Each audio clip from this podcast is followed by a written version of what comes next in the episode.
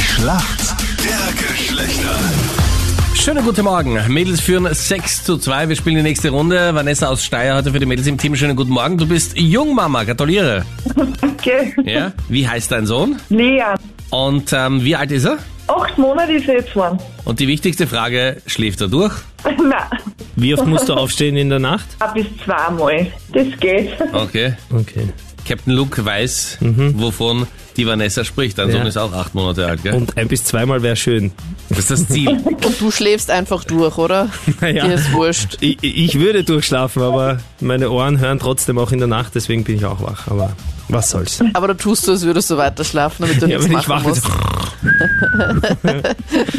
Aber es Das hilft ist nix. eine der Qualitäten, die man braucht in einer langjährigen Partnerschaft mit Kindern. Man muss sich professionelle Schlaf entstehen können. Dass du Genau. das nicht hörst? Nein, ich habe wirklich Ja, nichts na, gehört. Ich hab so tief geschlafen. Wie bei einer Tiefschlafphase. Ja, ja. Das gibt's ja nicht. Na, we- Weißt du, wenn ich schlafe, dann schlafe ich wirklich. Vanessa, abgesehen von deinem Sohn, warum kennt sich gut aus in der Welt der Männer? Ich habe schon ein paar Freunde gehabt früher. Aha, okay.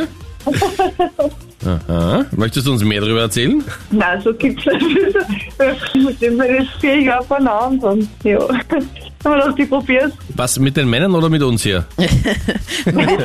Mit der Schlacht der Geschlechter.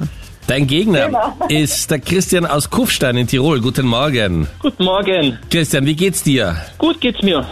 Deine große Leidenschaft ist die Eisenbahn Genau. und du bist im letzten Jahr 47.000 Kilometer mit dem Zug gefahren. Ja. Wie geht das? Freizeit? Was ist deine Lieblingsrunde? Wien. Okay, also Kufstein, Wien und wieder zurück. Ja. Was machst du da? Also ich meine, ich kenne ja auch Leute, die gerne mit dem Flugzeug herumfliegen, war ja letztes Jahr ein bisschen schwierig. Und dein Hobby ist es halt einfach gerne, da mit dem Zug herumzufahren. Weil ich viel unter Menschen bin und das ist auch zum Abschalten. Also du kennst jede Strecke in Österreich definitiv. Genau. Hast du sowas wie eine Traumstrecke oder sagst du, möchte ich unbedingt mal fahren? Die, die transsibirische Eisenbahn.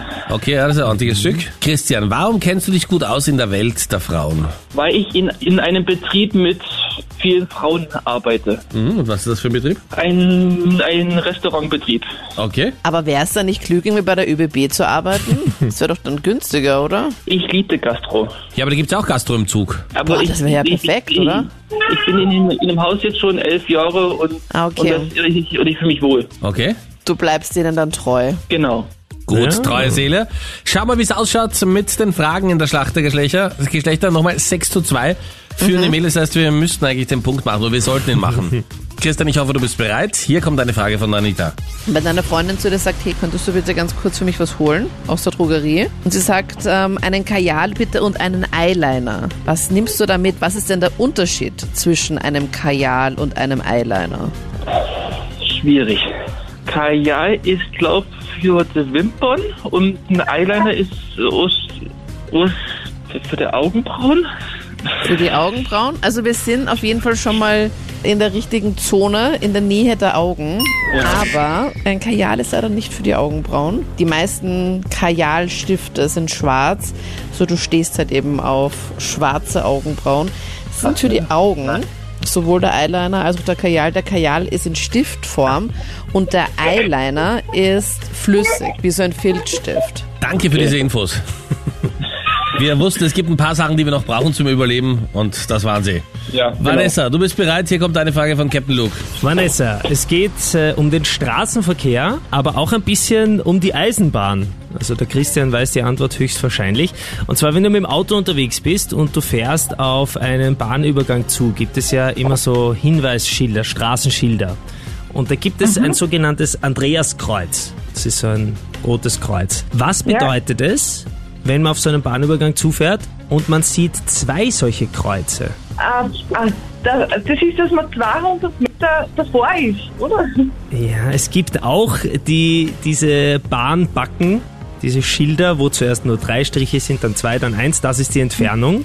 Das Andreaskreuz äh, zeigt was anderes. Es gibt, manchmal siehst du eins oder du siehst zwei. Und wo ist der Unterschied? Komm Warum? mal vor wie bei der Führerscheinprüfung hier. Ja. Da kennt Ja. sich Captain Luke ja aus. Da hat sie mir so gefallen, dass er öfter hingegangen ist. Wie oft hast du eigentlich die Führerscheinprüfung Jetzt hat er gemacht? den Führerschein. Captain Luke? So. Also zwei Andreaskreuze ist die Frage.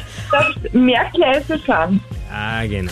Stimmt Im das? zweiten Anlauf und das lasse ich gelten, weil es eine Sehr knifflige gut. Frage ist. Wenn du ein Kreuz siehst, hast du einen Bahnübergang mit einem Gleis und bei zwei Kreuzen hast du einen mehrgleisigen Bahnübergang. Hätte ich auch gewusst.